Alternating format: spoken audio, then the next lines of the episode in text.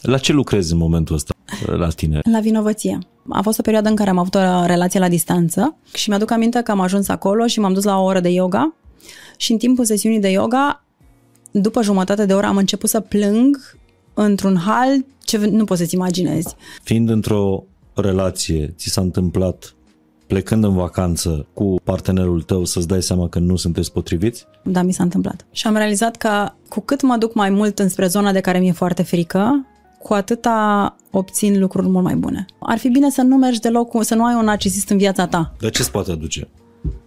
Îți poate aduce foarte multă nefericire și suferință. Este doar despre el, nu e interesat niciodată de tine, de nevoile tale, nu e interesat de emoțiile tale, nu are niciun grad de empatie, nu are atenție, spațiu și nimic despre tine. Este doar despre el. Crezi că sunt foarte mulți oameni care își tratează nefericirea cu vacanțe? O, da, și eu am fost unul dintre ei mulți ani. Fugeam de problemele pe care le aveam aici, de ceea ce simțeam și am înțeles că, indiferent cât de departe voi pleca, problemele alea ori vin cu mine, ori ceea ce simt va fi cu mine. Important este să înveți, să vii acasă să integrezi. Pentru că noi nu putem să trăim într-un așram, mă rog, putem să trăim dacă vrem să ne refugiem într-un un vârf de munte. Dar te-ai gândit vreodată să te muți acolo? Da. nu mă așteptam să faci asta. Vorbesc serios, eu ies și o să te ascult. Uh, Pleci? Da, plec. El chiar pleacă.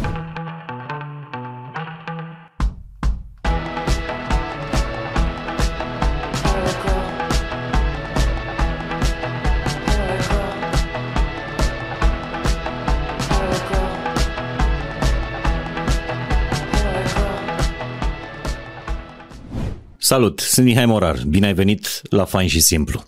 Astăzi îți propun să evadăm, să călătorim, chiar dacă a trecut ceva vreme de la ultima vacanță și chiar dacă mai sunt vreo două luni până la vacanța de, de iarnă, alături de invitata mea și de partenerul nostru pentru această emisiune, îți propun să călătoriști cu mintea, chiar dacă nu cu trupul, dar mai ales cu sufletul.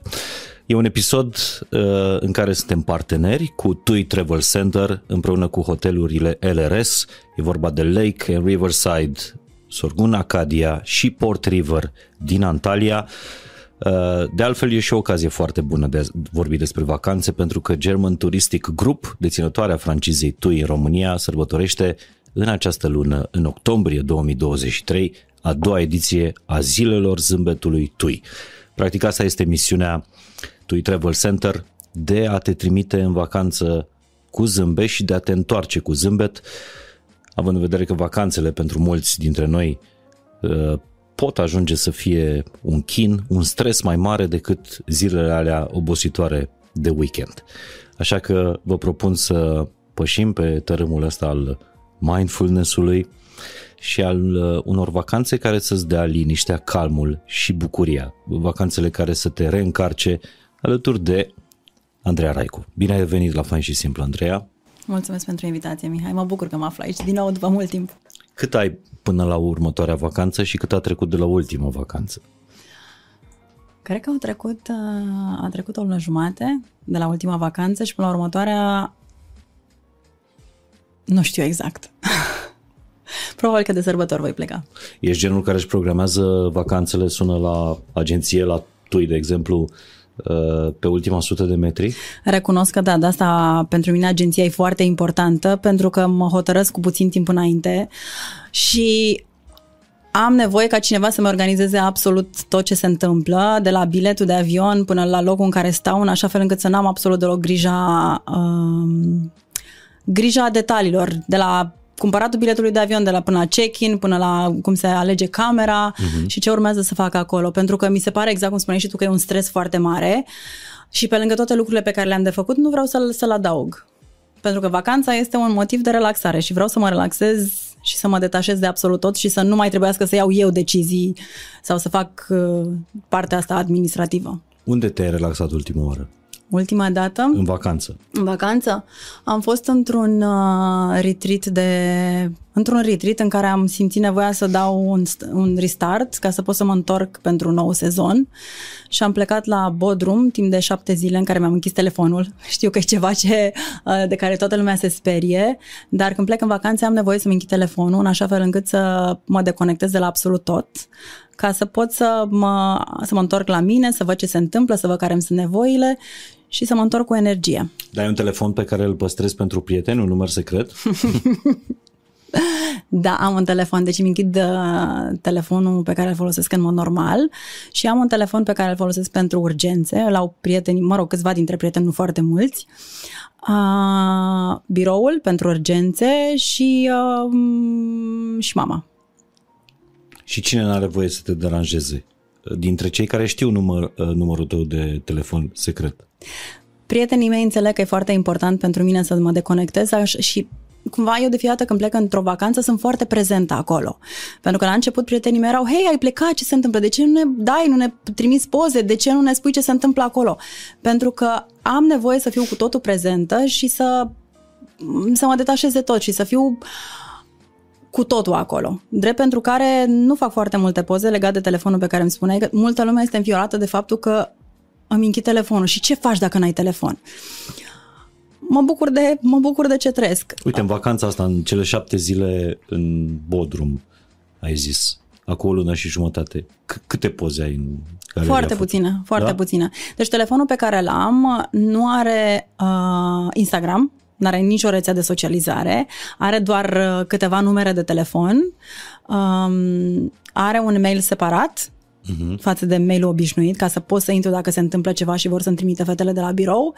Um, și, și cam atât, adică nu mă uit la, la Instagram, nu trimit mail-uri, nu stau pe WhatsApp și nu fac nimic din ce aș face în mod normal. Și de și Revelion nu... unde vei fi?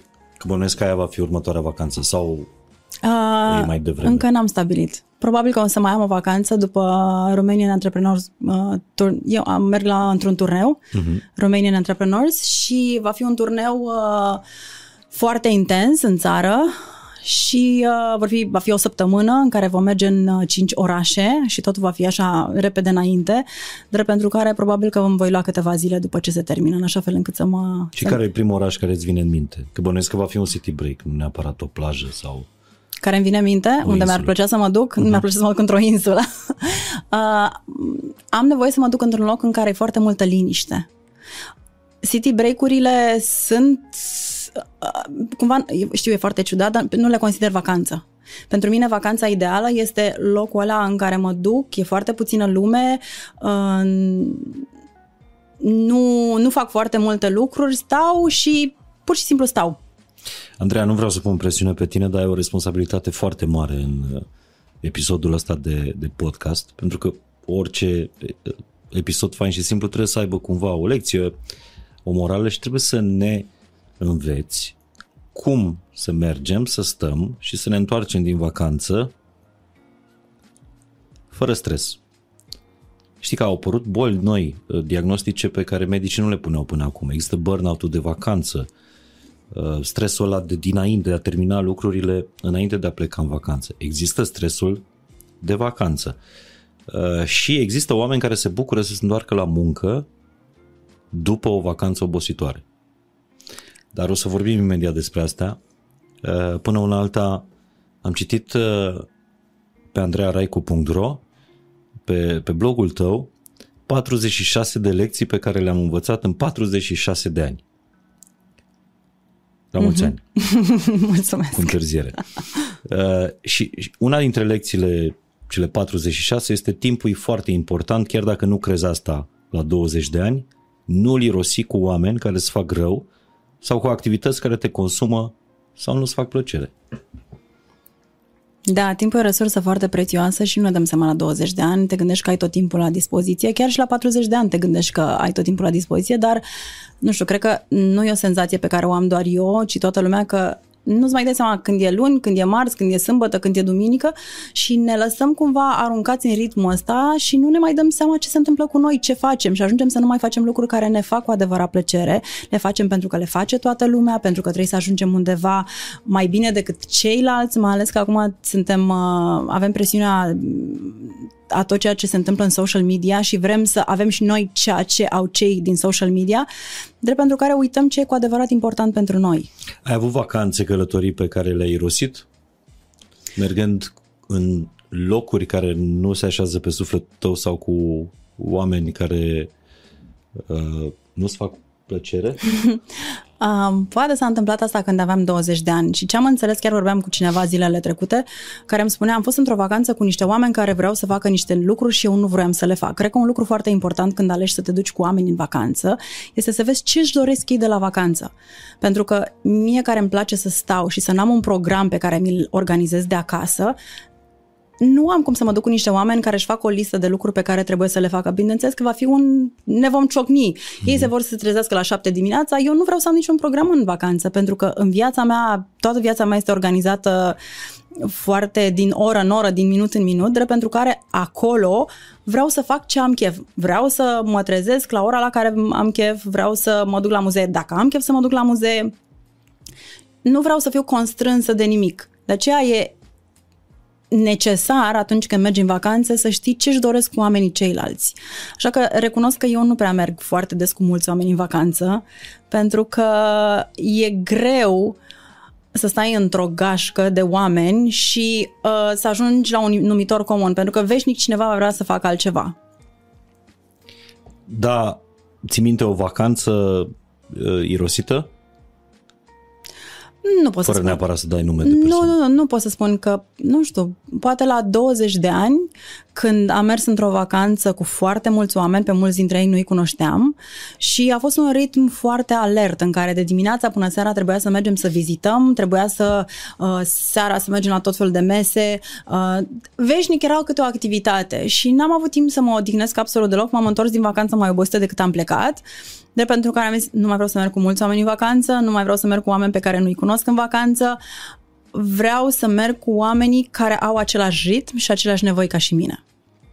Dar nu ți se pare că oricât de bine i-am cunoaște pe oameni în viața noastră de zi cu zi, când mergi cu ei în vacanță, uh, ți se pare că nu-i cunoști? Adică oricât de apropiați ar fi, uh, ți se întâmplă să-ți dai seama că nu ești în același ritm cu, cu ei. Nu prea. Nu? nu prea, pentru că nu merg cu oameni pe care nu știu foarte bine în vacanță. Pentru mine vacanța e un moment foarte important. N-am, având, fiind din antreprenor și având foarte multă activitate, nu pot să-mi iau atât de multe vacanțe cum poate aș vrea. Mm-hmm. Și atunci vacanțele pe care le fac sunt foarte bine gândite. Vacanța pentru mine e momentul în care mă duc și mă relaxez, mă deconectez de absolut tot, îmi iau energia pe care, de care am nevoie ca să pot să mă întorc și să pot să fiu, func- să fiu mm, să am bateriile încărcate și atunci mă asigur că am toate datele, locul, um, toate ingredientele necesare pentru a mă întoarce bine din vacanță. A, recunosc că am fost de curând într-o vacanță în care, um, acum m-am să aminte, locul era foarte frumos, dar era un hotel foarte mare cu care eu nu rezonam în momentul respectiv. Mm-hmm. Și atunci am venit super agitată. Probabil că dacă n-aș fi fost atât de obosită, n-aș fi avut o problemă să fiu acolo. Deci, uh, da, asta este important. Și vorbind uh, ce ziceai mai devreme despre stresul dinainte de vacanță, stresul din vacanță, stresul de după vacanță, cred că oamenii se gândesc că muncesc în fiecare zi până când ajung la vacanță când se vor relaxa și se vor energiza. Ceea ce am înțeles este că ai nevoie să te încarci în fiecare zi, așa cum încărcăm telefonul. Am mai vorbit de asta de, de, de foarte mm-hmm. multe ori. Avem telefonul nostru care este atât de prețios și îl încărcăm în fiecare zi ca să funcționeze. Noi nu putem să ne încărcăm doar de două ori pe an. Ai nevoie să te încarci în fiecare zi, drept pentru care în fiecare zi trebuie să-ți găsești o activitate care să-ți dea energie. Nu știu, să mergi în natură, să faci sport, să mergi la un masaj, să fii cu oameni care îți fac plăcere, să... Să te duci la un podcast, să te duci, și simplu. Exact, sigur. da. Uh, să, să faci ceva care îți bucură sufletul, inima și corpul. Pentru că dacă nu o faci, nu ai energie și aștepți vacanța aia, o aștepți cu sufletul la gură, ești atât de turat, ajunge acolo, în momentul în care ești super stresat, nu te relaxezi. Am ajuns în vacanță, acum apăs pe buton, m-am relaxat. Nu, n-ai cum să te relaxezi imediat. Și îți ia, nu știu, câteva zile să te relaxezi și când te-ai relaxat, trebuie să pleci acasă. Și pleci nervos din cauza faptului că aveai și tu starea necesară să faci lucruri în vacanță, dar trebuie să te întorci. Câte zile îți ia de când începe vacanța ca să te simți în vacanță? Cred că mi-a vreo patru zile. Pentru că în primele zile zic, ok, mi închid telefonul și nu reușesc să mi-l închid în prima zi și nici în a doua zi pentru că sunt, sunt conectată la ce se întâmplă la birou și fetele de la birou știu exact de ce am nevoie și nu mai îmi scriu, adică mă scot din toate mail-urile, dar tot curiozitatea mea și dorința de a afla ce se întâmplă acolo e mare și atunci mă mai, le mai scriu, mai întreb ce se întâmplă.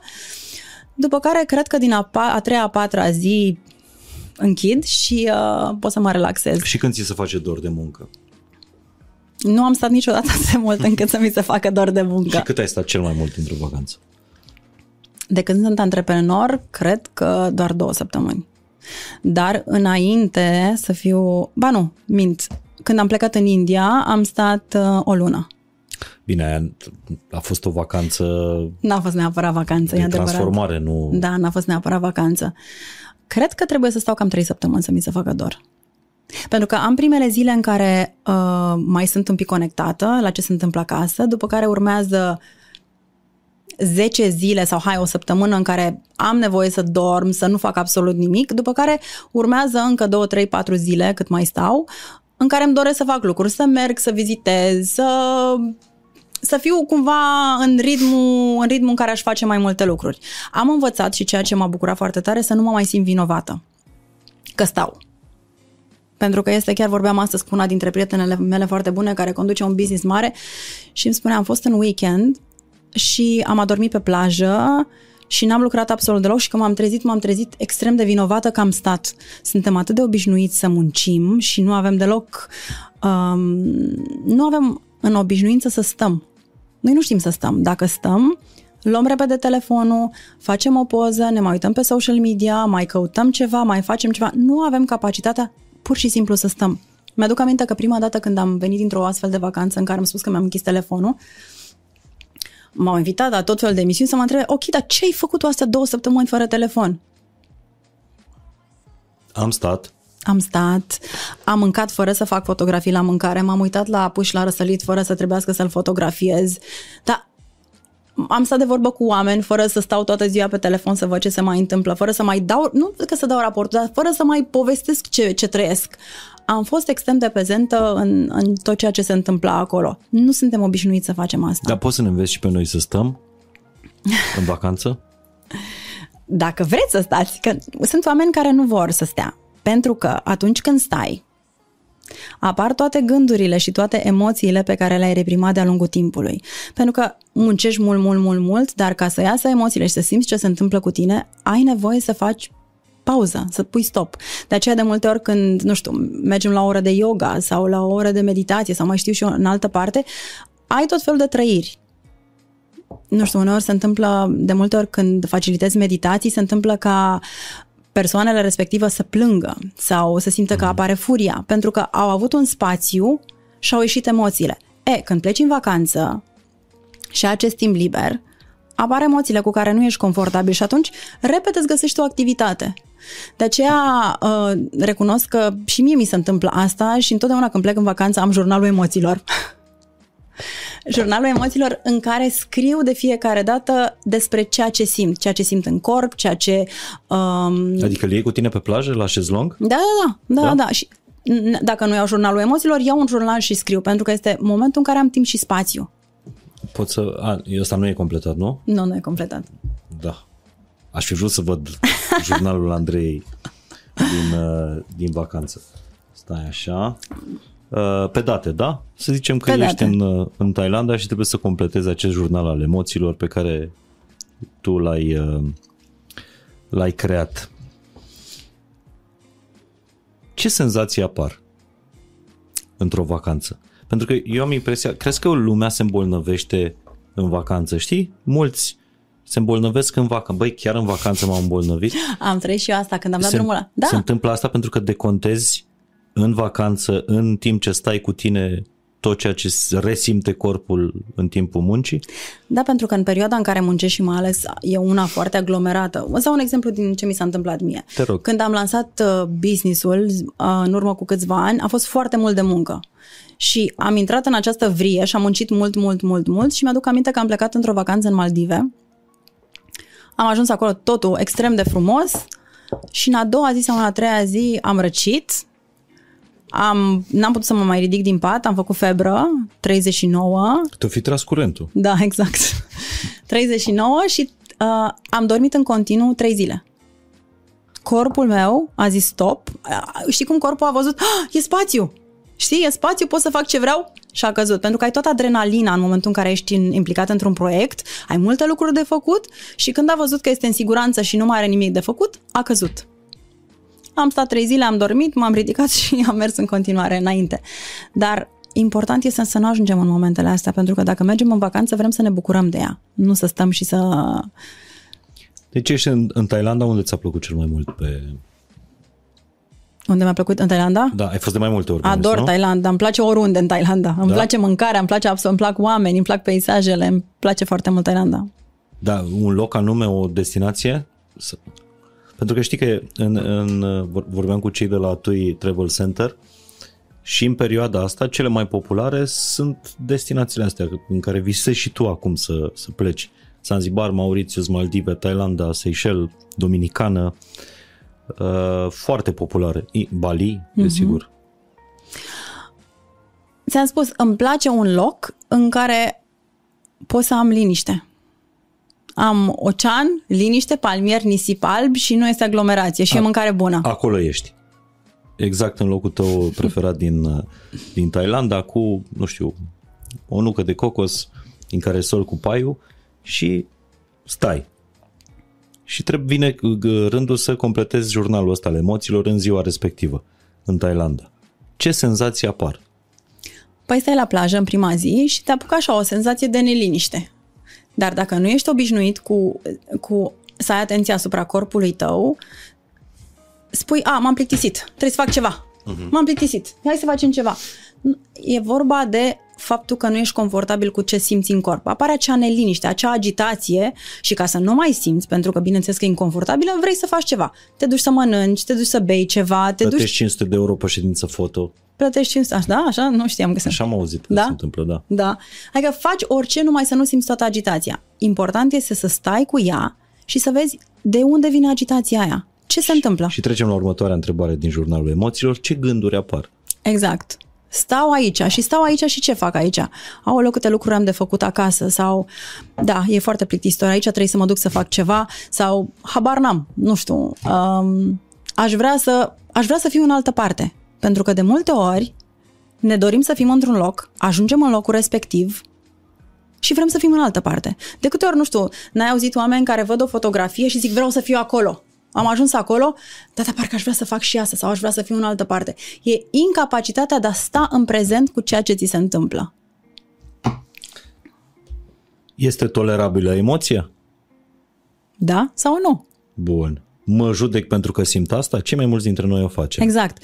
Mă judec că mă simt vinovat sau mă judec pentru că stau. Aș putea să fac altceva. Am venit aici și n-am văzut toate mi- muzeele. Mai sunt șapte muzee pe listă. Eu ar trebui, chiar dacă eu acum sunt obosit, trebuie să mă duc să bifez tot ce am pe lista respectivă. Uh-huh. Adică și mie mi se întâmpla să merg înainte în vacanțe, îmi făceam o listă cu toate lucrurile pe care le adunam de la tot felul de prieteni și la jumătatea zilei eram absolut terminată de oboseală și mă gândeam, păi, dar stai puțin, uite câte lucruri mai am de vizitat. Dar nu mă întorceam la mine și să văd dacă îmi doresc să fac asta, am energie să fac asta. Trebuia să mă duc înainte pentru că așa face toată lumea când se duce nu știu unde. Și nu pot să vin acasă și să spun că nu le-am văzut sau trebuie să le pozez pe toate. Deci ce avem de făcut, Andreea? Prima oară să identificăm emoția, uh-huh. după aia să ne obișnuim cu ea, să o tolerăm. Ea să vedem noastră. cum se simte în corp. Pentru că de multe ori eu nu-mi dau seama, nu pot să numesc emoția pentru că nu am vocabularul, nu sunt obișnuit, dar mă întorc la corp. Iar corpul îmi spune cum mă simt. După aia îți înțelegi emoția. Da. Și asta uh, e o treabă destul de, de fină, aproape de, de a fi de a ști să fii un psiholog bun cu, cu tine și te întrebi uh, de, de unde vine ea sau Care e următoarea întrebare?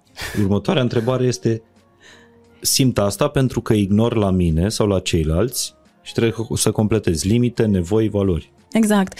Jurnalul este creat împreună cu uh, doi psihologi și a fost creat ca un instrument între cele două sesiuni de terapie. Sau, mă rog, dacă nu faci terapie, poți să-l, îl, uh, să-l folosești în așa fel încât să, înțelegi, să te înțelegi pe tine. Pentru că de multe ori nu știm să punem limite. Ce înseamnă? Nu știu să spun nu la lucrurile care mă fac să mă simt inconfortabil. Din punct de vedere emoțional, din punct de vedere fizic, din toate punctele mm-hmm. de vedere.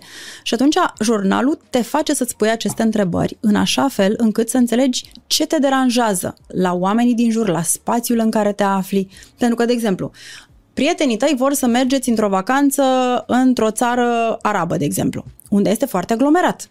Dar ție nu-ți plac mulțimile. Și tu totuși alegi să te duci într-un loc în care nu te simți bine. Normal că ai să te întorci din vacanță extrem de epuizat și extrem de obosit pentru că nu era ceva conform nevoilor tale. De-aia nu prea mergi tu prin Dubai. ba da, mai mergi prin Dubai. Nu, mie îmi plac țările arabe foarte mult. Dar nu-ți place aglomerația? Nu, nu-mi place aglomerația deloc. Bun. Dacă, să zicem, în săptămâna aia de vacanță sau cele două săptămâni de vacanță, Uh, completezi cu conștiinciozitate uh-huh. jurnalul ăsta al emoțiilor. Ce poți să schimbi la tine? Adică ce poți să afli despre tine în vacanță, în, în afară de faptul că nu poți să stai, uh, te gândești uh, la muncă, te gândești la următoarea vacanță, te gândești la orice altceva, numai nu ești în vacanță, adică în prezent. În primul rând că ești capabil, că nu ești capabil să stai în prezent, ești inconfortabil cu ceea ce trăiești. Deci trăiești ceva care nu-ți face bine, care nu-ți place. Ai făcut niște alegeri care sunt împotriva ta. Și tot, tocmai vorbeam despre timp și cât de important este timpul și să facem alegerile care sunt bune pentru noi, pentru ceea ce ne face nouă bine. Ceea ce uh, am omis să spun este că odată ce stai cu emoția, ea dispare. Ai consumat-o și dispare și începi să te simți confortabil. Dar um, un exercițiu foarte bun pentru toată lumea este um, un exercițiu de aflare a valorilor. Pentru că în momentul în care știi care sunt valorile, ce e cu adevărat important pentru tine, atunci poți să faci și alegerile în consecință. Mm-hmm. Dar asta vedeți mai mult în, în jurnalul emoțiilor al, al Andrei Raicu. Vreau să te întreb dacă vacanța este cel mai bun timp sau prilej de a te întâlni cu tine.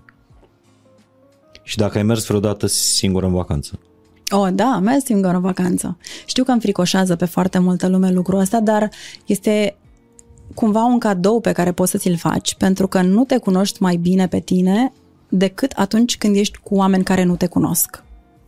Pentru că te întâlnești cu situații, te întâlnești cu oameni noi și uh, te obligă să vezi cum interacționezi cu aceste situații și începi să cunoști lucruri despre tine. Um, Ce ai aflat? Povestește-mi o vacanță în care ai fost singură și în care îți venea să te urci pe pereți și una în care nu prea mi s-a întâmplat să mor pe pereți. cu tine. nu prea mi s-a întâmplat. Mi-aduc aminte că prima vacanță în care am plecat singur a fost undeva în Thailanda. În urmă, cred că cu nu știu, 15 ani. A fost o perioadă foarte obositoare și agitată și am zis plec o săptămână în Thailanda, singură. Um, am avut agenția care mi-a organizat uh, absolut totul și um, mi-aduc aminte că am ajuns acolo și mi-am dat voie să nu fac nimic. Locul în care am fost uh, îți punea la dispoziție o persoană care te ajuta. Îți făcea programul, uh, era lângă tine de câte ori aveai nevoie. Uh-huh. Și mi-aduc aminte că am stat în vila încă pe care mi-o luasem, am stat zile întregi în care am stat și am citit, am stat și am scris în jurnal și cred că după două, după două săptămâni, pentru că mi-am amânat întoarcerea, mi-am amânat-o încă o dată și sincer nu mai vreau să mă întorc acasă pentru că mi era atât de bine. Um, am cunoscut oameni noi. Ceea ce era diferit atunci și mi se părea extraordinar că una din, unul dintre avantajele atunci când călătorești singur este că ești cumva obligat de situație să intri în vorbă cu oameni. Acum se întâmplă mai puțin pentru că toată lumea se cunoaște un telefon. Dar atunci când mergi singur, nu stai cu partenerul sau cu oamenii cu care ești, ci ești singur și într-un fel sau altul intri în discuție cu diversi oameni pe care îi cunoști și este fantastic pentru că ai ocazia să cunoști oameni extraordinari cu care poate în viața ta de zi cu zi nu intri în contact, afli povești fantastice și te duci într-o lume complet diferită care schimbă cumva perspectiva. Și o vacanță recentă pe care ți-ai luat-o singură și o destinație pe care o recomanzi nu celor singuri, celor care vor să plece singuri. Depinde ce îți dorești să faci. Dacă îți dorești să fie o vacanță despre tine și să te cunoști pe tine, um, aș, recomanda o, aș recomanda o vacanță în Asia, de exemplu. În Asia, unde poți să te duci într-un centru de meditație sau într-un retreat de yoga sau un retreat de meditație, pentru că întâlnești oameni care au aceleași valori cu tine, întâlnești oameni care își doresc aceleași lucruri uh-huh. și asta cumva te obligă și pe tine să te întorci la tine. Pe de altă parte, mi-aduc aminte când am fost în India, când am plecat în India, am plecat singură și toată lumea mă întreabă, ești nebună, unde te duci singură? Um, eram atât de concentrată pe ceea ce îmi doream, încât nu am fost, nu m-am lăsat pradă tentației de a face alte lucruri. Pentru că atunci când ești într-un așram, poți să faci și alte lucruri, adică nu ești obligat, nu te obligă nimeni să faci, să te duci la meditații sau la cursuri. Și eram atât de concentrată pe scopul pe care îl aveam, încât nu m-a interesat să ies să petrec sau să mă duc la restaurant. Mi-am dorit să mă duc la orele de meditații, la cursuri, la ce aveam nevoie să fac. Deci o variantă poate să fie să te duci într-un centru care are niște reguli și niște um, ceva care te ajută să te cunoști pe tine. Poți să te mai duci într-un, um, cum am fost acum, într-un, uh, n-a fost un retreat, într-un loc în care poți să faci un detox. Asta dacă te sperie să te duci undeva pur și simplu. Acum când ai fost în Turcia. Da, acum când am fost în Turcia, am stat o săptămână, am urmat un, uh, un protocol, atât alimentar cât și uh, puteai să-ți alegi masaje, puteai să-ți alegi tot fel de terapii alternative sau um, orice în această zonă. Deci poți să te duci într-un cadru în care sunt niște reguli și un program și asta te sperie un pic mai puțin, mm-hmm. pentru că sunt alți oameni care fac același lucru sau pur și simplu să-ți iei un bilet și să pleci în lume. Depinde cât de curajos ești. Tu ai făcut asta? Ai fost vreodată atât de curajoasă încât să, nu știu, te enervezi în viața reală, în business uh, și să zici gata, mâine dimineață plec? În momentul ăsta nu prea îmi permit să mai sun mâine dimineață plec, dar uh, când am plecat în India, da, am plecat și dus am fost. Ai anunțat bănuiesc apropiații, nu? Am anunțat apropiații și le-am zis plec, o să-mi închid telefonul, vă anunț eu ce se întâmplă. Și Te-a cineva dispărut în perioada asta? Cât nu mai mi-aduc niște aminte. Acolo. Da, nu mai mi-aduc aminte, dar probabil că da. Chiar și anul trecut când am plecat tot în acest, în, în, în Turcia, am anunțat câteva prieteni, nu le-am anunțat pe toate și am avut telefonul închis și s-au panicat pentru că eu n-am niciodată telefonul închis. Dar după aia s-au anunțat una pe cealaltă și am nevoie să fac asta și ele au înțeles. Citeam despre diagnosticul ăsta nou de burnout-ul de vacanță, care înseamnă să te grăbești să-ți termini toate treburile uh-huh. pentru că știi că pleci în, în, în vacanță. Uh, mai ales personalitățile astea de tip obsesiv, wow, vrea să termine totul înainte să plece în vacanță și pleacă de ce vorbesc despre tine și nu știu. Mai puțin acum, dar eram așa. Și pleacă în vacanță gata epuizat. Uh-huh. Um, a fost o perioadă în care am avut o relație la distanță și în America și stăteam uh, o lună în România, o lună în America, o lună în România, o lună în America. Și cu două săptămâni înainte să plec în America, începea toată demența, că trebuie să plec, trebuie să rezolv absolut totul, nu îmi permiteam absolut nicio pauză, trebuia să rezolv și trebuia să plec. Și mi-aduc aminte că am ajuns acolo și m-am dus la o oră de yoga și în timpul sesiunii de yoga, după jumătate de oră, am început să plâng într-un hal ce nu poți să-ți imaginezi. Și mi-am dat seama că în sfârșit corpul meu a avut spațiu și a colapsat. Adică au ieșit toate, toată oboseala, toată furia, tot ce strânsesem în cele două săptămâni în care muncisem foarte mult, toată epuizarea ca să pot să plec.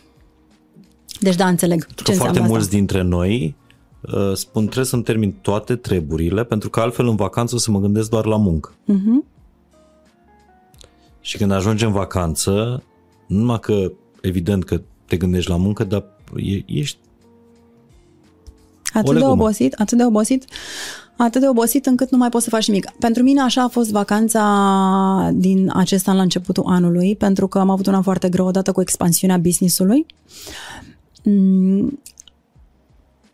Mm, am depins de foarte mult, mulți factori din exterior și pe care n-am putut să-i controlez și țineam de niște deadline-uri, uh, niște cheltuieli foarte mari și am obosit, adică chiar ajunsesem la un stres cronic și când am plecat în vacanță, primele zile am fost, uh, am fost knockout. Ce am înțeles din această experiență este că indiferent care sunt problemele, atâta vreme cât nu am grijă de mine în fiecare zi, uh, nu am cum să funcționez și nu este sustenabil pe, pe termen lung.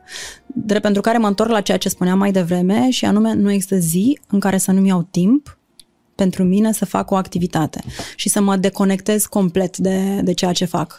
Crezi că sunt foarte mulți oameni care își tratează nefericirea cu vacanțe?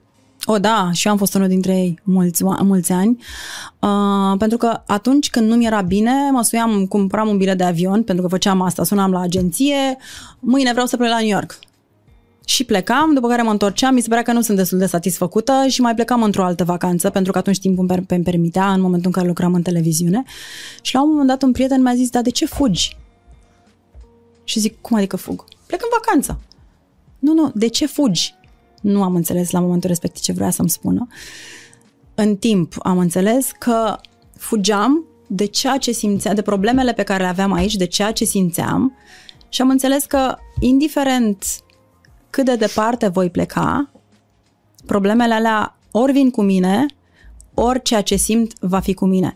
Și pe de altă parte, când pleci undeva și ai foarte mult spațiu, simți mult mai puternic. Așa că vacanțele sunt un mod în care te conectezi la tine și la ceea ce e înăuntrul tău mult mai bine decât dacă ai fi acasă. Deci dacă ai o suferință sau ai o durere, când pleci în vacanță și ai spațiu, o simți mult mai tare decât dacă ai fi aici. Deci luați-vă vacanțe, dar nu vă tratați nefericirile cu vacanțe pentru că doare și mai... Și mai tare. Adică este tare. o, o chestiune compulsivă. Așa cum faci shopping compulsiv, așa cum faci atât de multe lucruri în mod compulsiv, așa se întâmplă și cu vacanțele. Poți să-ți adresez o întrebare personală? De parcă Poți. cele de până acum au fost uh, impersonale. Fiind într-o relație, ți s-a întâmplat plecând în vacanță cu partenerul tău să-ți dai seama că nu sunteți potriviți? Pentru că mi se pare că vacanțele sunt hârtia de turnesol a, a relațiilor. Sigur că la început, la îndrăgosteală, e frumos cu oricine în vacanță. Dar dacă ți-ai dat seama într-o vacanță că nu am omul potrivit lângă mine. Vacanța m-a făcut să, să realizez, de fapt nu să realizez, că știam, mi-a confirmat ceea ce știam. Pentru că atâta vreme cât stai cu un om, vezi lucruri despre el, dar zici, e, hai că mi se pare, hai să-i mai dau încă o șansă, hai că nu-i chiar așa, poate sunt... Știi? Dar vacanța a venit ca o confirmare a lucrurilor pe care le credeam. Da, mi s-a întâmplat. Pentru că, mulțumesc pentru răspuns. Uh, foarte mulți își amăgesc relațiile. Hai că îmi pansez relația, mai mergem într-o vacanță și ne împăcăm, ce bine o să ne înțelegem. După care via, crezi că vacanțele pot pansa relații? Nu am un răspuns general valabil, dar cred că viața nu e o vacanță. Deci viața are responsabilități, are um, lucruri pe care trebuie să le faci zi de zi și vacanța poate să fie un moment de respiro în care poate să spunem că ne conectăm, dar în același timp poate să fie și un moment în care îți vine să-l strângi pe ăla de gât pentru că nu este partenerul potrivit. Pentru că ai spațiu și să stai cu el de dimineața până seara. Și atunci vezi dacă... Eu nu cred, mie nu mi s-a întâmplat asta. Adică atunci când am mers într-o vacanță cu o persoană care nu era potrivită, vacanța n-a rezolvat asta.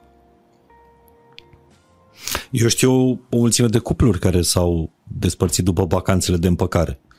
Da. Hai să mergem să ne împăcăm într-o vacanță și s-au întors despărțiți pentru că și-au dat seama că dacă nici în vacanță nu ne înțelegem, Da, nu prea mi s-a întâmplat să merg în vacanțe cu oameni cu care am simțit că e ceva în neregulă. E un exemplu sau sunt două exemple pe care le am, nu știu, de la 20 de ani. Dar acum nu merg în vacanță cu cineva cu care nu simt cu adevărat că, că o să, relație e sănătoasă. O, trec de la întrebările personale la uh, întrebările uh, profesionale. Uh, pentru că asta e zona ta de, de, de interes. Am, am citit un articol tot la tine pe blog cum să recunoști un narcisist. Uh, și mă, mă gândeam să te întreb, care e cel mai periculos tip de caracter uman cu care să mergi în vacanță? Eu cu cine nu ai recomandat să mergi în vacanță? Cu narcisist. Cu narcisist? Cred că da. Nu, nu, nu, nu pot să spun că știu toate caracterele. Adică n-ai voie să alegi nici cina, n-ai voie să alegi nici uh, hotelul, n-ai... Nu, ar fi bine să nu mergi deloc, cu, să nu ai un narcisist în viața ta. Dar ce îți poate aduce? Îți poate aduce foarte multă nefericire și suferință. Pentru că este doar despre el, va da întotdeauna vina pe tine sau pe alți oameni de ceea ce se întâmplă și în jurul lui, în jurul lui te vei simți întotdeauna ca pe ace nu vei ști niciodată dacă faci un lucru bun, dacă nu faci, dacă nu faci, dacă faci un lucru bun și este doar despre el, nu e interesat niciodată de tine, de nevoile tale, nu e interesat de emoțiile tale, nu are niciun grad de empatie, nu are atenție, spațiu și nimic despre tine. Este doar despre el. Și un tip de caracter uman cu care recomand să pleci în vacanță? Un om cu care te simți bine și care te face să te simți ca acasă. Tu muncești ca să pleci în vacanță sau mergi în vacanțe ca să poți să muncești? Merg, merg în vacanțe ca să mă bucur de viață. merg în vacanțe pentru că vacanțele îmi dau energie, mă inspiră, um, mă fac mai fericită vacanțele. De ce pleci în fiecare an de ziua ta în Italia? Nu, nu știu dacă în fiecare, dar, mă rog, ce am văzut și eu. Da, în ultimii trei ani am plecat împreună cu prietenele mele. Am, uh, am făcut un grup împreună cu câteva dintre prietenele mele. Cum se numește? Uh, Tuscany Girls. Fetele din Toscana. Din Toscana? da. Poate faceți un serial sau... Uh, nu, să știi că de fiecare dată când mergi pe măsură ce a trecut timpul, n-am mai făcut atât de multe poze cum făceam în prima vacanță, în a doua așa, iar acum anul ăsta, când hai să facem o poză, a, nu, nu, nu, nu mai, nu, nu mai vreau să fac nicio poză. Deci toate, toate eram, nu, hai să nu mai facem. Și sunteți more or less aceleași fete. Aceleași fete în fiecare an? Da. În fiecare an în Toscana? Da. De ce, Andreea? Ce... Pentru că în urmă cu câțiva ani, ziua mea e foarte importantă, îmi place foarte tare ziua mea. Sunt mulți oameni care nu le place, ador ziua mea de naștere și de când mă știu, cred că am, ziua mea de naștere am serbat așa cam o săptămână, odată cu prietenii, cu familia, cu munca, cu... Și um, într-un, acum trei ani, prietena mea Malvina m-a întrebat ce vrei să faci de ziua ta? Și am zis, păi, aș vrea să plec eu n-am plecat niciodată de ziua mea mm. până atunci. Mi se părea că trebuie să stau acasă și să fac o petrecere foarte mare și am zis, anul ăsta nu simt nevoia să fac o petrecere, aș vrea să plec din țară. Și după m-a mai sunat o prietenă să mă întrebe ce vrei să faci de ziua ta? Păi uite, m-am gândit să plec. A, unde? Hai să mergem. Și s-a creat acest grup și am plecat în Toscana și, deși multe dintre ele nu erau prietene, s-a creat un grup extrem de omogen în care toate ne doream să facem același lucru și ce ne-a surprins într-un mod foarte plăcut, că deși ele nu se știau, a fost o armonie fantastică. Pentru că nimeni n-a vrut să fie mai presus decât celălalt, nimeni n-a vrut să facă altceva decât a vrut grupul și atunci am zis, ok, rămâne tradiție și în fiecare an. Și acum, de fiecare dată, așteptăm așa cu foarte multă nerăbdare această zi, pentru că aceste zile, pentru că ne relaxăm nu contează absolut nimic, facem ce avem chef să facem, nu sunt niște planuri pe care, la care trebuie, de la care nu avem voie să ne abatem și ne simțim ca acasă între noi. Crezi că într-o viață anterioară ai avut un castel în Toscana? Mi-ar plăcea să am în viața asta un castel în Toscana. Bine, e de vreme încă. Ai toate, ai toate datele să-l ai. O să vedem ce păi ne rezervă viața. Da. Dar apropo, dacă ai avea banii ți-ai lua un castel în Toscana sau ai folosit banii ăia să mergi peste tot în lumea asta? Adică ești adepta unei case de vacanță sau unei vacanțe în care să te simți oriunde în lumea asta acasă? Cred că a doua variantă. Probabil că după 60 de ani o să mă gândesc și la ce ai spus, la prima variantă, dar uh, pentru că sunt foarte curioasă și îmi place să descoper foarte multe locuri noi. De ce rezi? îmi place să descoper noi locuri noi, îmi place să merg tot timpul în altă parte. Ca așa te descoperi și pe tine. Mă, desc- mă gândeam să spun o întrebare de, de oracol, de parcă astea de până acum n-ar fi fost tot de, de oracol. Așa, p- pare întrebare din jurnalul emoțiilor. Unde îți place mai mult, Andreea? La munte sau la mare? Ce ziceai când erai mică? La mare! La mare. Îmi place și la munte, pentru că acolo simt că uh, cumva e locul la unde mi iau energie, în care mm-hmm. meditez, în care mă plimb, dar mai mult îmi place, îmi place la mare pot să stau ore întregi să, să meditez, pot să, nu știu, îmi place să stau în fața oceanului și nu mă mișcă absolut nimic, mă încarcă, îmi trec toate supărările, uit de tot ce se întâmplă din viața mea care nu-mi place. Uh, pur și simplu mă uit la ocean și mă bucur. Mă bucur. Acum eram în vacanță cu minte. Uh, care e călătoria cea mai adâncă pe care ai avut-o cu tine în interiorul tău dacă poți să o descrii. În mod Cât evident, de departe ai ajuns în interiorul tău? În mod unde? evident, uh, călătoria pe care am avut-o în India. Și am ajuns cât de departe am putut să ajung, pentru că asta a fost și intenția, asta a fost intenția pe care am setat-o în momentul în care am plecat. Vreau să înțeleg ce Dumnezeului se întâmplă cu mine și de ce nu sunt fericită și care sunt toate nefericirile mele. Și uh, știi ce am făcut? Am zis, nu-mi pun absolut nicio barieră, am să mă duc exact acolo și am să fac toate lucrurile pe care viața mi le aduce în față. Și am făcut multe și foarte înfricoșătoare. Um, și am realizat că cu cât mă duc mai mult înspre zona de care mi-e foarte frică, cu atâta obțin lucruri mult mai bune. Și acum revin cu întrebarea. Dar cât de departe ai ajuns în interiorul tău? E un lucru pe care ți l-am spus și data trecută când am venit la podcast, că mă mințeam foarte mult. Mă mințeam că sunt fericită cu viața pe care o am, cu alegerile pe care le fac, cu cine spuneam că sunt. Și a fost o...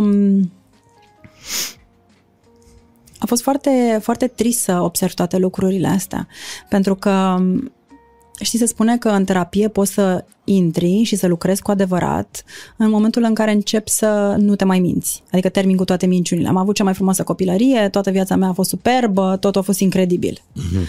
Și în momentul în care am auzit asta a fost like, come on, eu am avut cea mai frumoasă copilărie. Despre ce vorbești? Iar la cursul de care ți-am vorbit data trecută, Primal Rebirth, um, facilitatorul a, m-a provocat foarte mult și mi-a spus nu, nu ai avut cea mai frumoasă copilărie, ai fost un copil foarte trist. Ah, cum poți să spui așa ceva? Tu nici nu știi nimic despre copilăria mea. Eu făcând tot fel de interviuri, povestind ce frumoasă a fost copilăria. Nu aș vrea să mă înțelegeți greșit. Am avut o copilărie foarte frumoasă, dar trăirile mele interioare erau foarte, foarte intense având în vedere că mama mea nu era acasă, relația cu tata era foarte dificilă și în fiind învățată să nu spun decât lucrurile bune și frumoase, pentru că eram un copil cu minte și ascultător, fiind și un rac plin de emoții, și cum e, un rac plin de emoții care e reprimat. Adică ce poate să fie mai rău de atât? Și uh, am înțeles cât de cât de mult eram programată să spun că sunt fericită, că sunt bine, că totul e bine întotdeauna. Și chiar și în relație, aș mă întreba cineva, ești bine? Da, da, sunt bine. Sau aveam o ceartă cu partenerul meu, ești bine? Nu, nu, sunt în regulă. Aveai niște răspunsuri standard. Da, pentru că dacă tu știi că dacă spui că nu ești bine, nu e ok. Și nu poți să-i spui partenerului tău, uh, nu, nu sunt bine. Pentru că nu e ok să spui asta. Dar se fac în curând 10 ani, nu? De când... Uh, mm, s-au făcut 11. S-au făcut 11 mm-hmm. deja. Te bate gândul să mai mergi din nou în India? Sau crezi că pentru toate există un timp și ești într-o altă treaptă a evoluției? Am fost de câteva ori în India, de mai multe ori, și mi-aduc aminte că ultima dată stăteam de vorbă cu cineva cu care am lucrat foarte mult și am zis, ok, aș vrea să mai fac niște cursuri, ce crezi că ar mai trebui să fac? Și mi-a zis, cred că ai ajuns în momentul în care ai învățat foarte multe, ai o inteligență extraordinară, a venit momentul să le integrezi și să le aplici în viața ta. Pentru că există și riscul de a deveni dependent de toate workshopurile, de tot ceea ce poți să înveți, uh, doar uh, bifând cursurile, fără să integrezi. Important este să înveți, să vii acasă să integrezi. Pentru că noi nu putem să trăim într-un așram, mă rog, putem să trăim dacă vrem să ne refugiem într-un un vârf de munte. Da, te-ai gândit vreodată să te muți acolo? Da. M-am gândit. După prima dată, când am fost în India, mi s-a părut ceva extraordinar și am zis, eu asta vreau să trăiesc, libertatea asta și fericirea asta continuă și dar practic nu ai cum să trăiești așa, pentru că acolo marile responsabilități erau să te duci la o meditație, să te duci la un curs și să scrii într-un jurnal, adică nu aveai nicio responsabilitate. Și mulți oameni asta fac. Adică tu ai avut un moment în care ai zis, las toată lumea asta. E, nu era serios. nu era serios. Cum se zice în popor, să o iei pe drumul mănăstirii. da. Da, nu era, nu, era o, nu era o chestiune sustenabilă și nici serioasă, pentru că mie îmi place viața mea. Crezi că ai fost nefericit acolo? Da, pentru că mie îmi place viața mea. Îmi place foarte mult și îmi place și mai mult acum când fac lucrurile care mă fac care mă țin echilibrat. Adică am învățat să spun nu, am învățat să pun limite, am învățat să spun ce mă deranjează. Um, am învățat să fac ce e bine pentru mine. Indiferent dacă asta mă face neplăcută în ochii altora, dacă mă face dură, dacă mă face Poți să revin la o întrebare personală? Da. La ce lucrezi în momentul ăsta la, la tine? La Pentru mine? că na, lumea o să asculte podcastul ăsta, să spună ce viață perfectă are Andreea și le-a rezolvat pe toate. La vinovăție. Da, ce ai făcut? Ce, ce ai greșit? A, nu Vinovăție e... sau Vino... rușine? Nu, la vinovăție. Vinovăție. La vinovăție pentru că e atât de mult impregnată în felul în care eu am fost crescută și de multe ori um, mă simt vinovată pentru felul în care se simt unii oameni în urma acțiunilor mele. Eu fac acțiunea și după aia mă simt vinovată pentru limita pe care am pus-o. Și um, este ceva cu care învăț să trăiesc și legat de vinovăție are legătură și cu munca. Pentru că am fost uh, programată, am avut o dinamică când eram mică, ca noi toți. Uh-huh. Um, trebuie să munce, trebuie să iei note bune, trebuie să ai un comportament frumos ca părinții să te iubească. Și dinamica asta a mers cu mine ca adult, adică trebuie să am reușite ca să pot să primesc aplauze, exact. dragostea de când eram mică. Bomboane. Bomboane, exact. Practic e de fapt dragostea aia după care te înjai când erai mic și n-ai primit-o. Și atunci te gândești că poți să repari această, această situație la vârsta adultă. Nu ai cum să o repari pentru că momentul ăla nu se mai întoarce niciodată. Da. Și să nu mă mai simt uh, vinovată când în loc să mă duc la muncă de dimineață, mă duc la sală sau fac lucruri pentru mine. Uite, de exemplu, astăzi Săptămâna trecută am sunat-o pe asistenta mea și am zis, uite, sunt foarte obosită, aș vrea să găsim în programul meu săptămânal câteva ore în care să nu fac nimic. Adică să fac lucruri pentru mine. Adică să fii în vacanță fără să fii... Să fiu în vacanță în fără vacanță. să fiu în vacanță, exact, da. Și mi-a găsit uh, o zi, adică astăzi, după podcastul cu tine, și am zis, ok, ce vreau să fac? Păi uite, vreau să mă duc la o oră de yoga, vreau să stau acasă să citesc, vreau să fac o plimbare în parc, și mai zis, da, da, uite că mai am de făcut asta. A, uite că mai am de făcut asta. Știi? Apare cumva vinovăția asta. Ar trebui să fac și asta. Știi? Și este ceva cu care mă lupt în fiecare zi, în care, ce spuneam mai devreme, să stau. Să nu mă simt vinovată. Dar înainte de a merge în India, care era sensul vieții tale? Dacă ar fi să-l definești. Sau misiunea ta? Nu știu dacă aveam... Nu un... sens. Sens e un cuvânt prea mare. Nu, nu, nu cred că eram conștientă de misiunea mea. Adică nu cred că eram conștientă că am vreo misiune la momentul respectiv. Păi nu știu, poate să fie o misiune și, nu știu, sunt frumoasă. Sau misiunea mea este să fiu frumoasă și să fiu admirată. Nu, sau... nu. N-aveai o misiune, nu? Nu, cred că trebuia să, să performez. Și cum... De aceea, de aceea, când nu performam, apărea biciu. Și cum s-a schimbat misiunea după India și după toate celelalte experiențe ale tale? Care e misiunea ta acum, Andreea?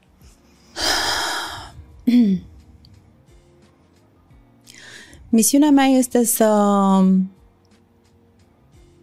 ca prin ceea ce fac să inspir și să ajut oamenii să trăiască o viață mai echilibrată și să aduc plus valoare oamenilor, viețile, vieților oamenilor. Și nu pot să fac asta atâta vreme cât eu nu o fac pentru mine. Nu pot să învăț pe oameni cum să fie echilibrați dacă eu nu sunt echilibrată. Nu pot să vorbesc despre niște lucruri pe care eu nu le-am experimentat. Nu pot să, nu pot să fac nimic din ce, nu pot să dau mai departe ceva din ceea ce eu nu am.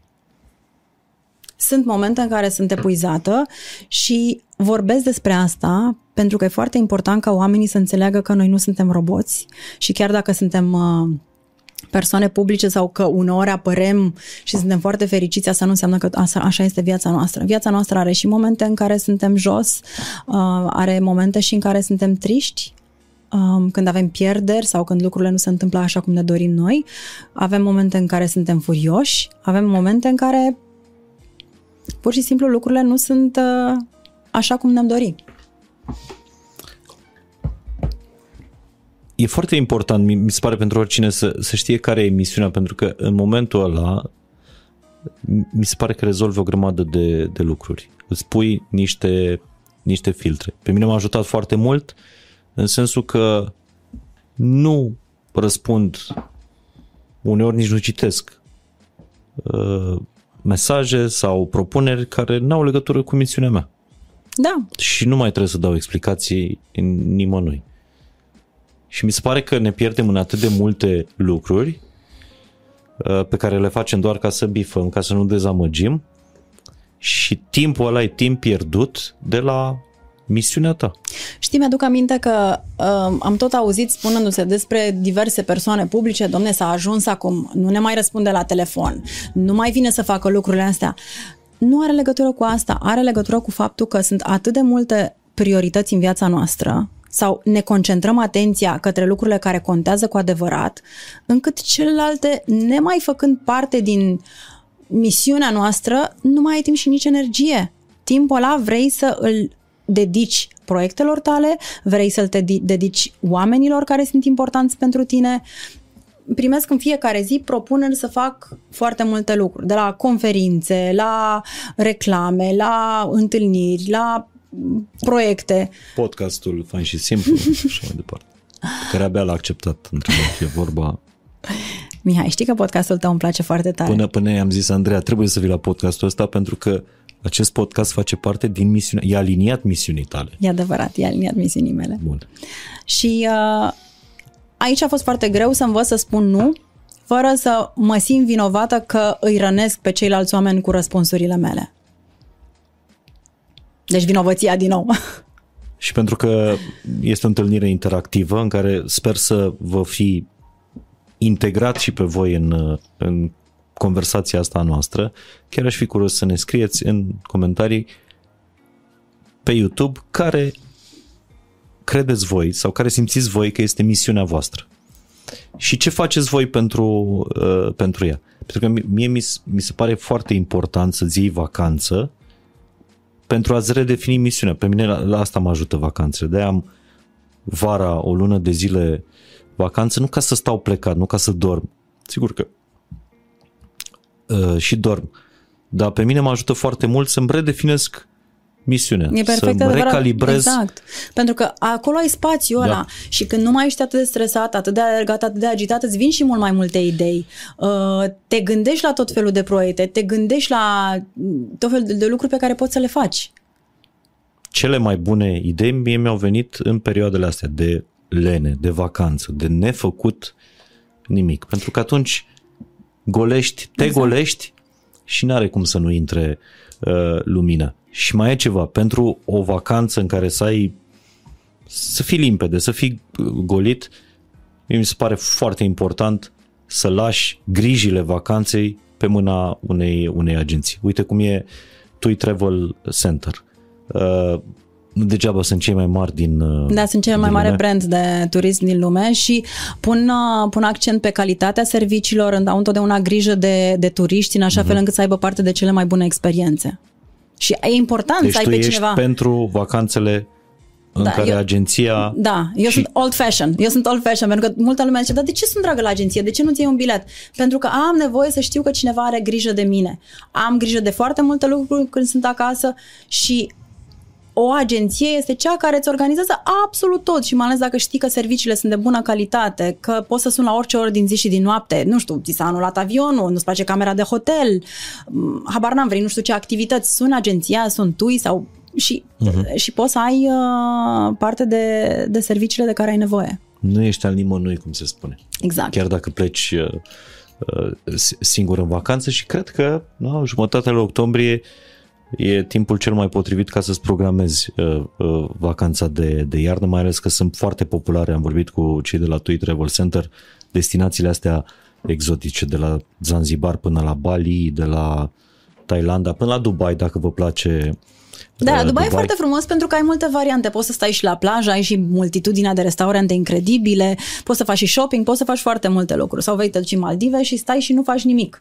Sunt mulți oameni care zic, ce să caut eu în Maldive? Că nu faci absolut nimic. Este extraordinar. Să te bucuri de tot, toate peisajele alea fantastice. Dubai este o destinație extraordinară. E fascinant și am fost o, o dată și mi se pare locul perfect dacă în vacanță nu vrei să te întâlnești cu tine, cu sinele tău, te duci în Dubai, pentru că mereu ai o atracție, ai o distracție, ai ceva de făcut. Dar ne mai trebuie și vacanțe de astea.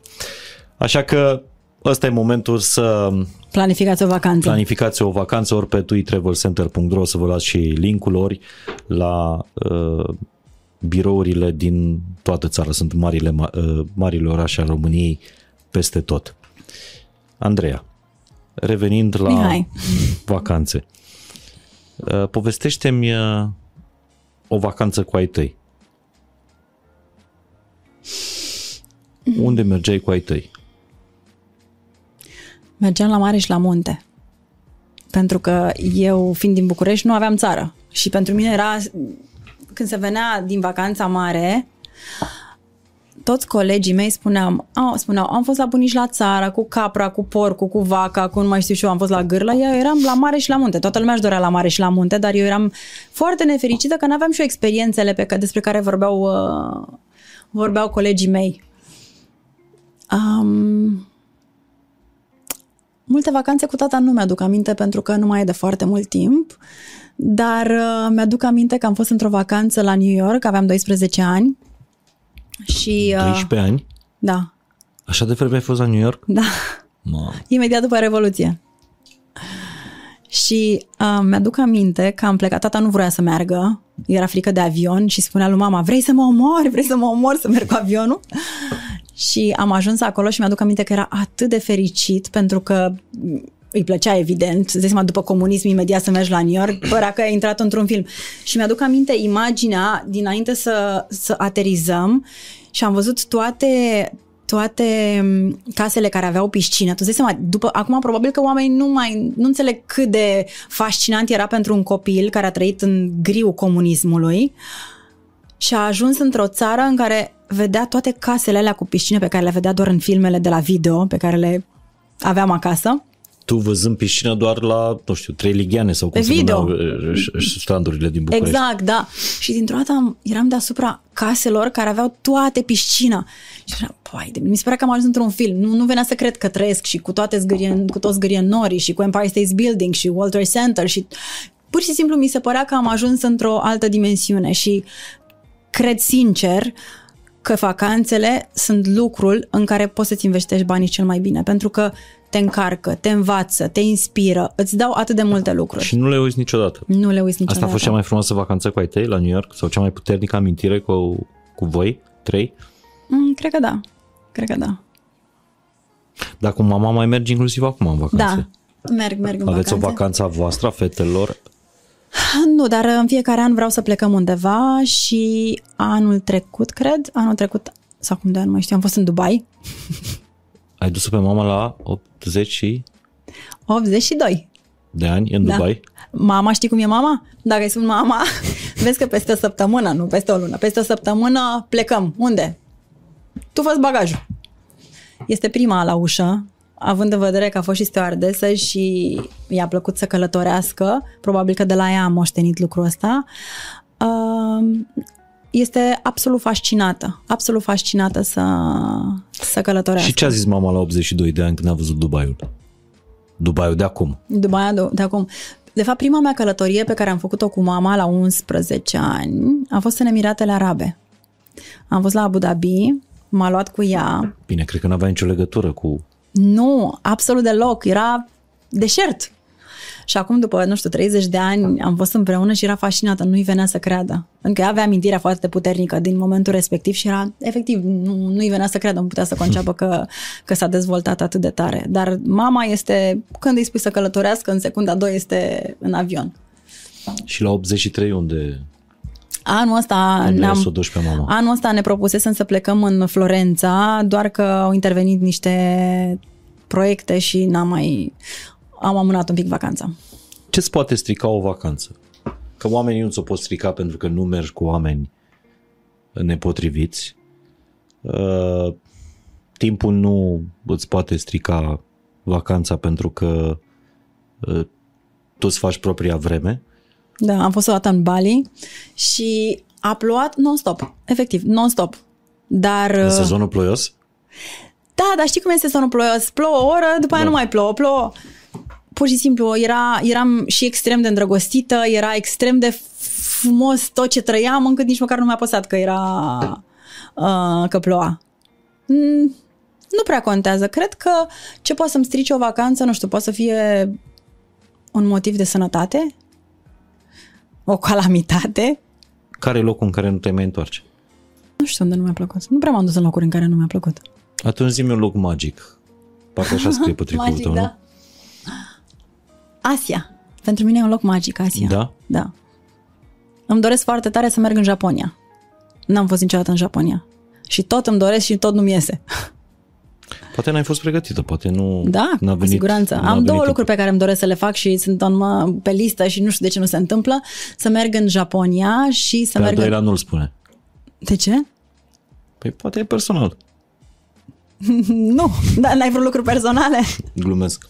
Nu, îmi doresc să merg în Japonia și într-un safari în Africa, da, like a real one. Tocmai am povestit David Nacșu, primul român care a condus o expediție românească pe, pe Everest, despre muntele fericirii, muntele care l-a vindecat pe el în Uganda, uh,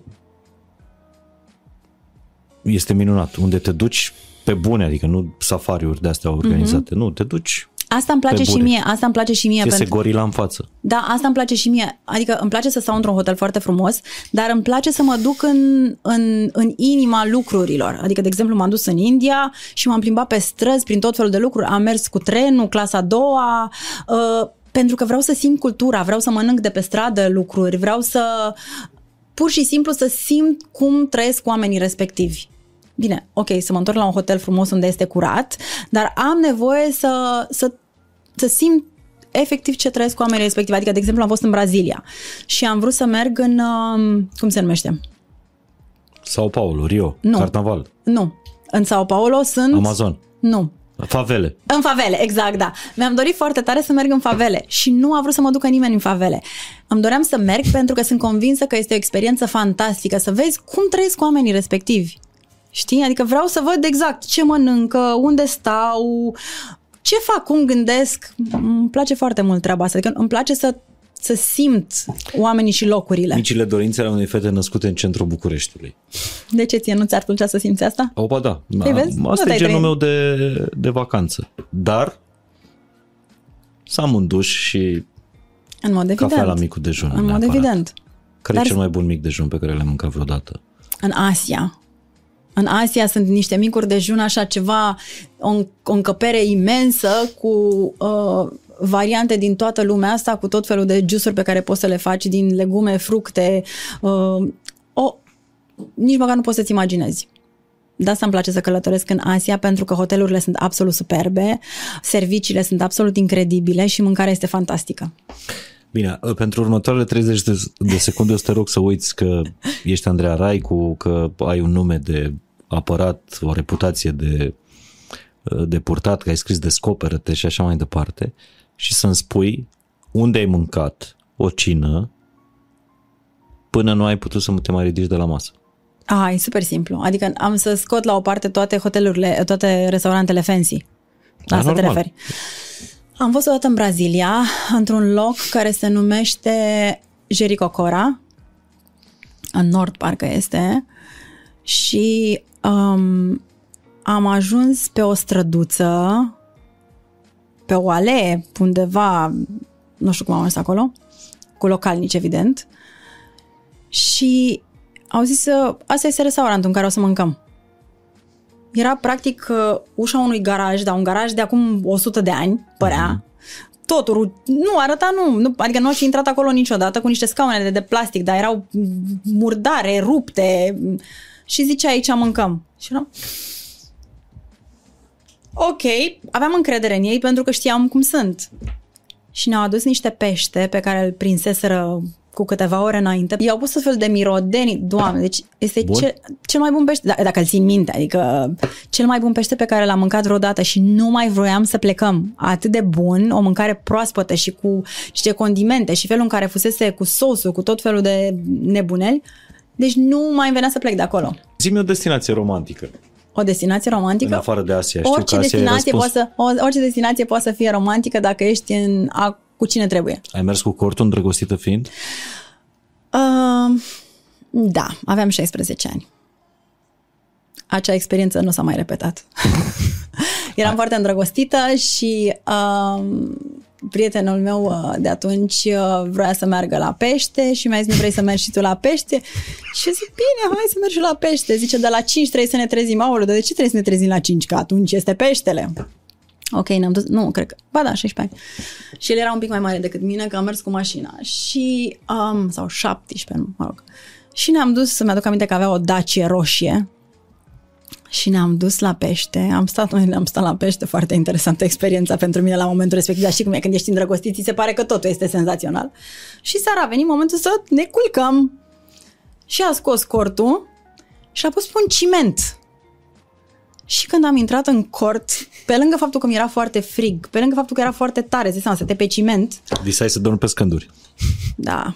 Și am zis, uh, nu cred că e pentru mine, m-am dus și am dormit în mașină și dimineața am plecat. Ai dormit în Ferrari? Da. Mă rog, când Dacia roșie, roșie, da. Exact, da. Nu, nu am mai repetat experiența asta. Nu. Da, ai mai merge cu cortul îndrăgostită fiind?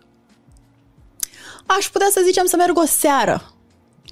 Da, cu cortul, nu glamping, nu... Da, de astea prin Africa, de arată corturile alea mai bine decât uh, o cameră la un hotel de 5 stele.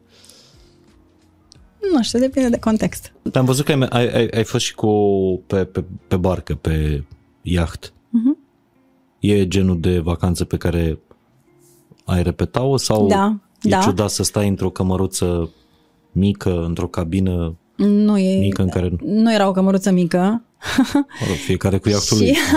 uh, dar în astfel de vacanțe, m- pentru că practic stai toată perioada cu, cu acei oameni în același loc, e foarte important să știi oamenii respectiv și să te înțelegi bine cu ei.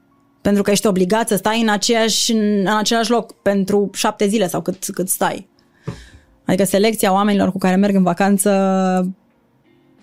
e foarte important. Dar e foarte important în general. Cred că nici, af- nici în afara bărcii nu aș merge cu oameni cu care nu, nu rezonez. Ce îți mai place din, din Europa, în afară de Toscana unde mergi religios de ziua ta cu fetele?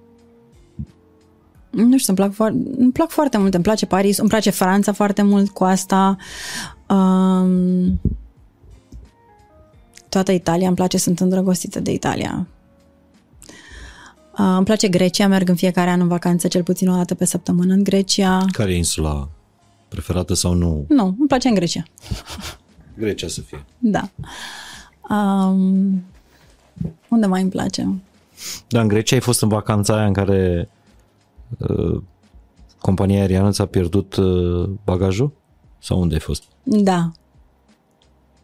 Și te-ai descurcat?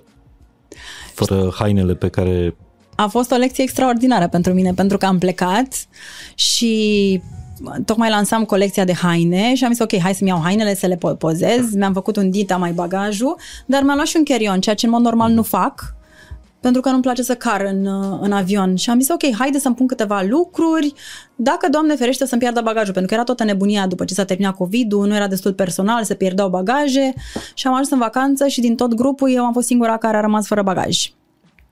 Și cum am trezit eu în această vacanță în care aveam două rochi, o pereche de papuci, cei cu care eram încălțată, un costum de baie și două creme. Ok, am făcut uh, reclamație, n-a venit în prima zi, în a doua zi, în a treia zi, s-a terminat vacanța, nu mi-a venit bagajul după trei luni.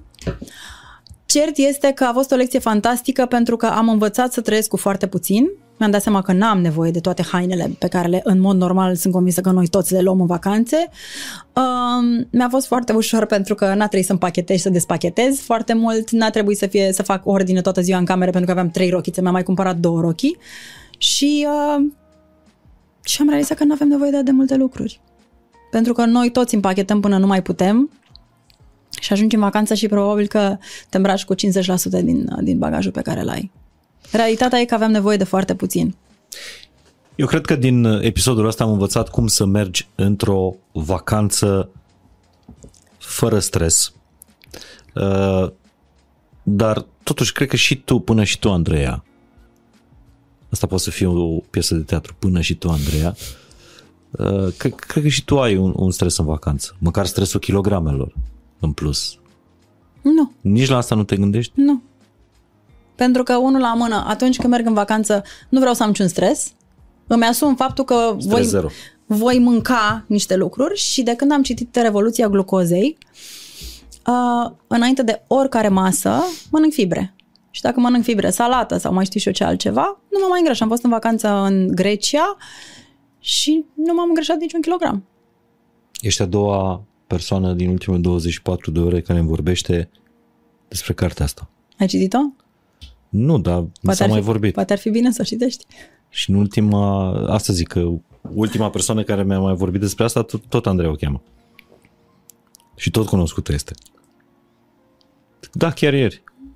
Deci cum să, să, să mănânci o sărățică înainte de... Să mănânci mai întâi fibre, după aia proteine. Și după aia? Carbs, uh, grăsimi și după aia carbs, car- carbohidrați. Și dacă nu ai proteine, la, nu ai fibre la dispoziție, poți să bei uh, apă cu, o, mă, cu oțet de mere. Apă cu oțet de mere, în loc de salată. Cu 20 de minute înainte să mănânci. Uh-huh. Și salata cu cât timp înainte? Salata o mănânci înainte. Și după aia poți mânca felul principal? Uh-huh. Și după aceea Glucoza desertul? nu mai sângele din, uh, zahărul din sânge nu mai crește atât de mult.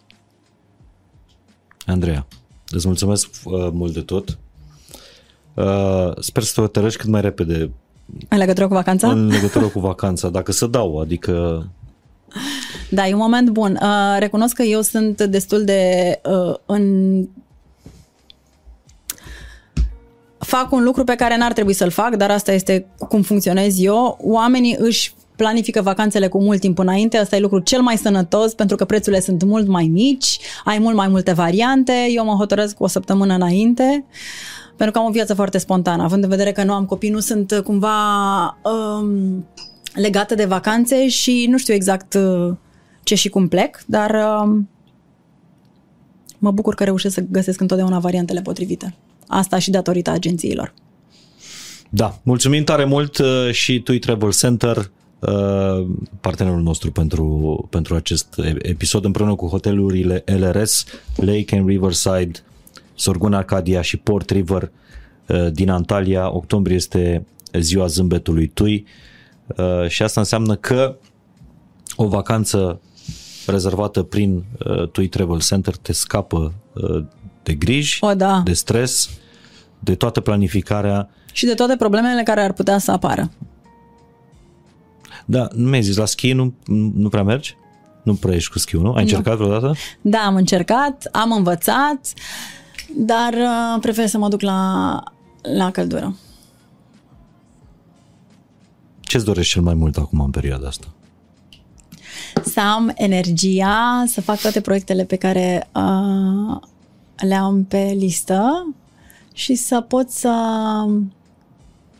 dau tot ce mai bun în toate proiectele astea. Și personal? Că asta e o leacă profesională așa. Cred că, de fapt, dacă este să, să am echilibru în viață, dar este cel pe care trebuie să mi-l iau eu. Nu pot să mi-l dea nimeni. Îți mulțumesc mult de tot, uh, Andreea. Și eu îți mulțumesc. Succes în, în proiecte și dacă vreți să luați un instrument bun în vacanță, să vă cunoașteți mai bine, pentru că, până la urmă, e un exercițiu de autocunoaștere uh, vacanța, uh, de a sta tu cu tine și apoi și, sigur, și cu ceilalți, cu copii, cu, cu cine mai mergi în vacanță. Jurnalul emoțiilor îl găsiți pe... shopandrearaico.ro și meditațiile ghidate, pentru că ele pot fi un start în a începe această călătorie iar meditațiile ghidate, am mai multe programe de meditații ghidate care te pot ajuta să înțelegi exact cum funcționează și cât de, să vezi rezultatele. Bine.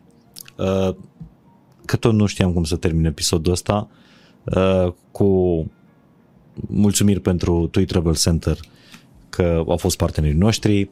Uh, te las pe tine să, să facem o meditație ghidată scurtă pe final de episod, înainte să descarce lumea meditațiile Serios, vrei să meditezi? Da. Chiar serios? Da, dar hai cu ei mai bine. Cu cei care ne ascultă. Ok. Uh, las cu tine, eu nu, ies. Nu mă așteptam să faci asta. Vorbesc serios, eu ies și o să te ascult. Uh, Pleci? Da, plec. Te las pe tine să termin episodul cu o meditație ghidată. Prima oară într-un podcast mai și simplu. Mhm. El chiar pleacă. Scuze că fac gălăgie. Asămără. Deci Mihai a plecat și m-a lăsat să fac o meditație ghidată cu voi. Um, pentru asta aveți nevoie de un spațiu în care să nu fiți deranjați, un spațiu în care să aveți liniște și să stați concentrați pentru următoarele minute în care să închideți ochii, să găsiți o poziție în care să vă simțiți confortabil, să inspirați pe nas, să expirați pe gură să închideți ochii și să mergeți cu atenția către corp. Să vedeți care sunt senzațiile pe care le aveți în corp. Poate fi neliniște sau poate să fie recunoștință pentru acest podcast și pentru lucrurile pe care le-ați învățat. Poate fi agitație. Orice senzație pe care o aveți acolo e firească. Inspirați pe nas și expirați pe gură. Și am să vă las în această stare pe care să o continuați respirând și inspirând atâta timp cât aveți nevoie. Și este locul în care puteți să vă întoarceți oricând. Pentru că este al vostru și doar voi puteți să-l creați, la fel ca și liniștea de care aveți nevoie.